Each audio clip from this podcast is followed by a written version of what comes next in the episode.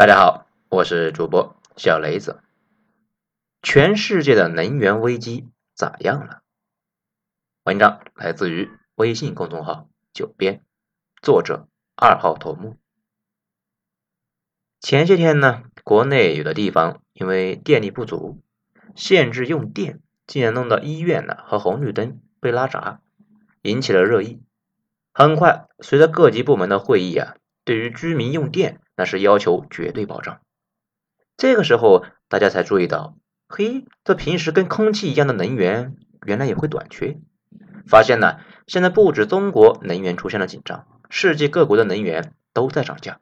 而限电限产的地方也很多，其中最意外的呢是作为传统能源出口大国的美国，虽然没有能源危机，但是啊，因为其他国家能源紧张，使得美国的能源出口大涨，能源价格也出现了快速上涨，使得美国的天然气出口那是成倍的大涨。这猛的一看，这似乎是好事啊，但是美国国内涨价。这就使得美国国内的企业的负担增加，有的企业呢本就在疫情中已经受到严重打击，现在各种能源和原材料价格上涨，干脆啊就直接躺平了。至于普通居民呢，疫情中很多是收入减少，现在的涨价让日常生活那更是雪上加霜啊。欧洲的情况更加不容乐观，欧洲自己呢没有能源，能源价格本就是全球最高，这一年来。价格涨幅比其他国家也大得多，能源价格的上涨已经增加了本就不小的通胀压力啊！这种局面之下，欧洲很多耗能比较高的工厂呢，不需要政府来限电拉闸，自己呢主动就拉了。其实啊，这个事想想也知道，我是老板，面对本来就不很景气的经济呢，再看一看一年不到能涨几倍的电价，如果生产产品的价格涨幅和销量不足，不停产也会主动降低产能呢。好，接下来呢，咱们就来分析一下各国的情况。首先啊，我们来说欧洲和美国。美国的情况呢是经济上的自由主义，贫富分化造成了苦乐不均。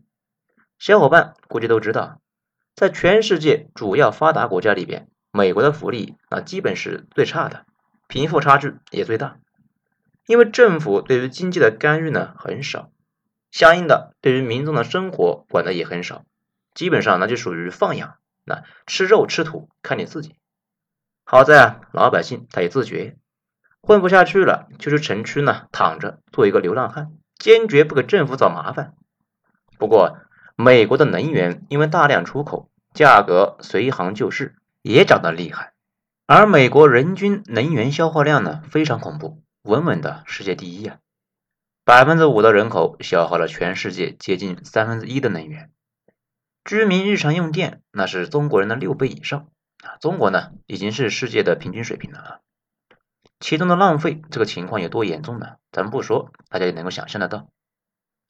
现在天然气和石油因为巨大的需求呢，价格一路暴涨。美国能源部长说，今年家庭供暖呢至少要比去年多花一半。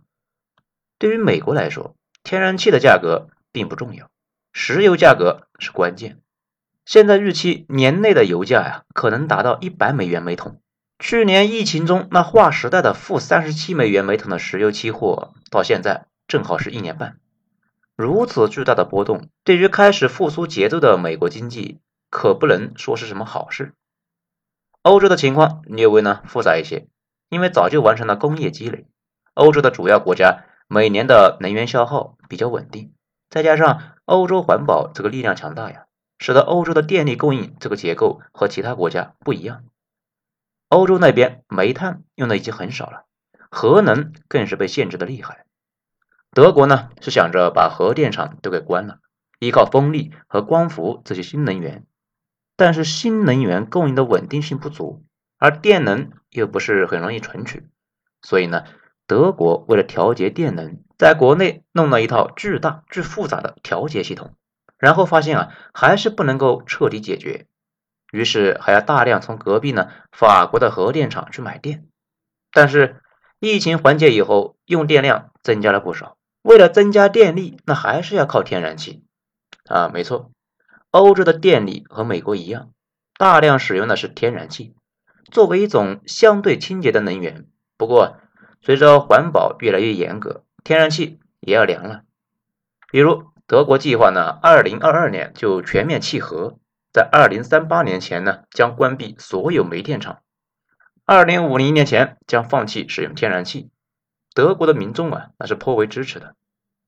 话虽如此，想想二零五零年距离现在呢还有三十年，暂时欧洲人呢依旧是很依赖天然气啊。有人担心德国能源问题，其实法国人走在了前面。马克龙在十一月九日宣布啊，重新开始新核电站建设，而法国人对此颇为好评。法国老百姓对核能的态度和对苏菲玛索的态度差不多。热情的有点过分，全世界很少有国家像法国那样啊，从下到上热衷核能，跟隔壁德国呢恰好相反。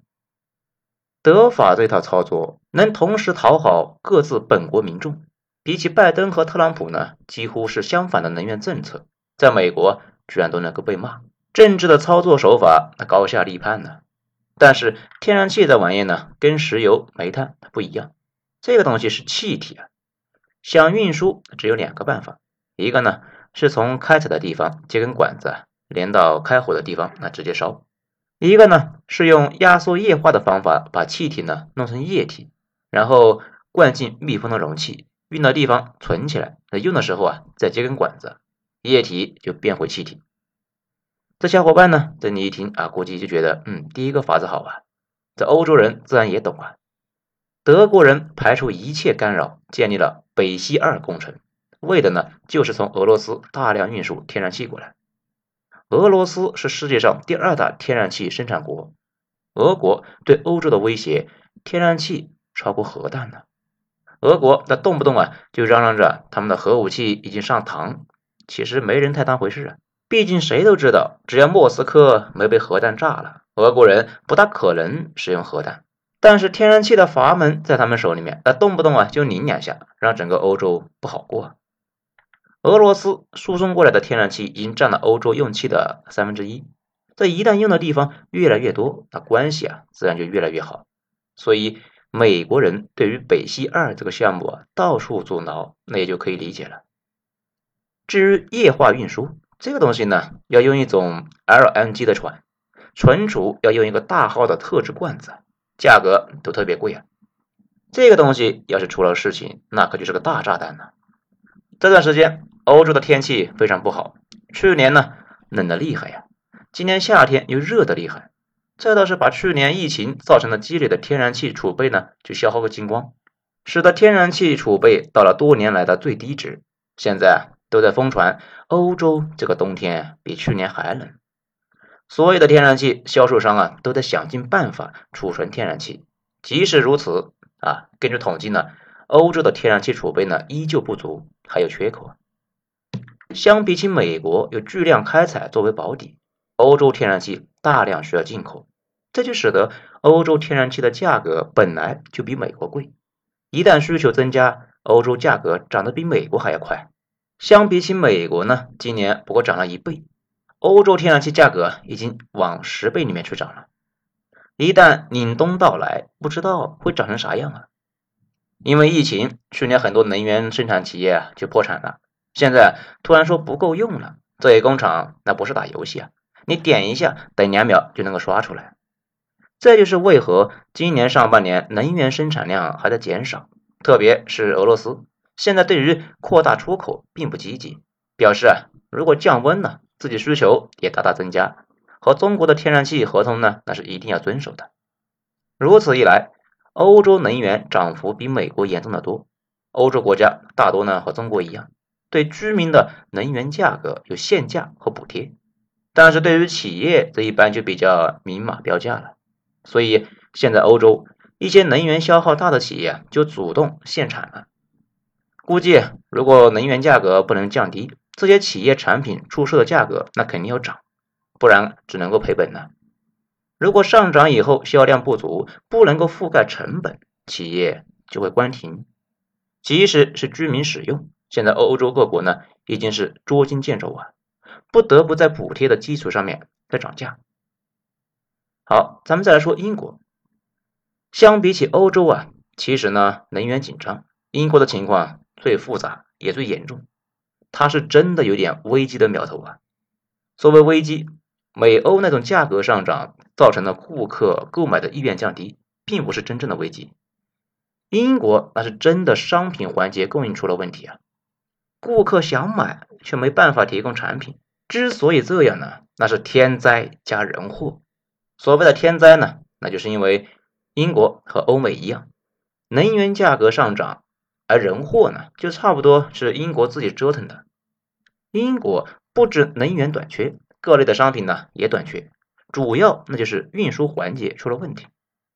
作为一个大岛国。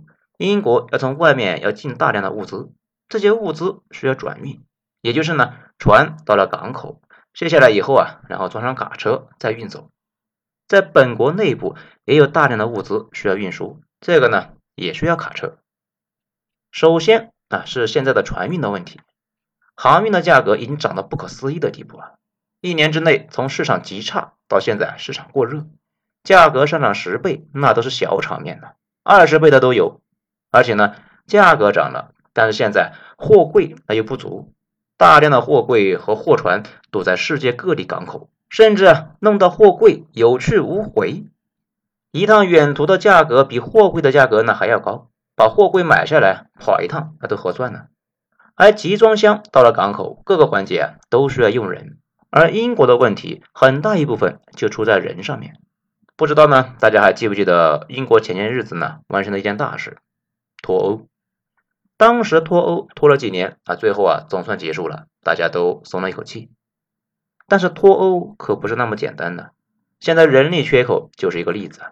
因为脱欧之后，大量的欧洲来英国工作的工人呢和司机一下子变成了外国劳工的身份，而外劳是需要另外去弄工作签证的。再加上去年疫情呢，很多人干脆啊就回国了。而卡车司机培训因为疫情防控的原因，已经一年多没有人进行了，这就使得英国光是卡车司机缺口呢就达到将近十万，港口装卸转运的人员呢也缺口也有两到三万。现在港口上堆着货物，没人装卸啊，即使是装上了车，卡车司机也有缺口，没有人来运呢。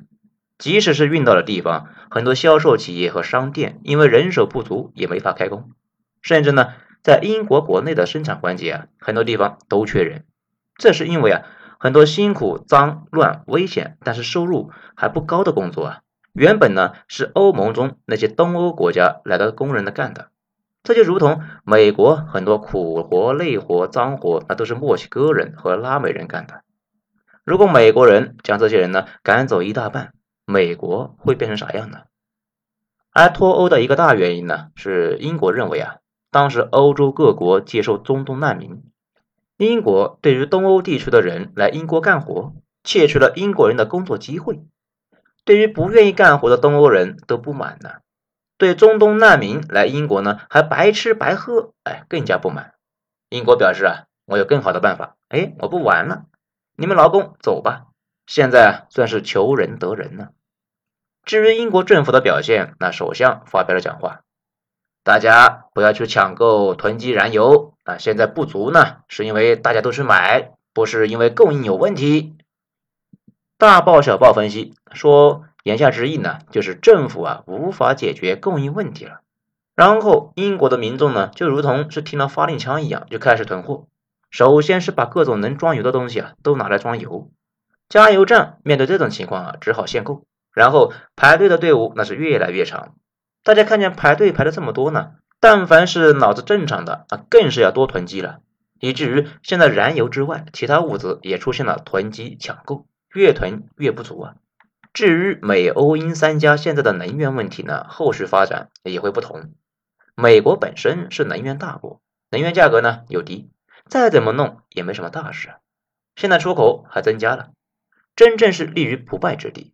至于本国有的人和企业困难呢？政府管不着，也懒得管。去年德州大雪，电价一下子涨了几百倍啊，死了不少人。事后啊，也没听说有什么大事。前些日子看新闻，在美国传统武德充沛的地区芝加哥，两帮五个人在街上呢就玩美国传统节目，砰砰砰，枪战，开了七十多枪。不过所谓的子弹不长眼，打死了一个，打伤了两个。警察叔叔呢把人给抓了。结果上庭的时候啊，法官认定呢，他们互相枪战属于啊平等战斗，也就是你们自愿决斗啊，又没有伤到无关群众，所以啊打死那就白打了。活的四个人呢，那就被放了。据说啊，死了一个当地的四角帮的帮派老大，就表示啊，下次肯定是要通过平等战斗来报仇的。咱们一开始呢，以为这又是谁在编造的假新闻，拿来调侃这个漂亮国的。结果啊，等咱们上了那个福克斯新闻网查了一下，嘿，你猜怎么着？居然是真的！嘿，活久见了。好，这章呢，咱们先讲到这里，下一章咱们来说。各国的应对方案。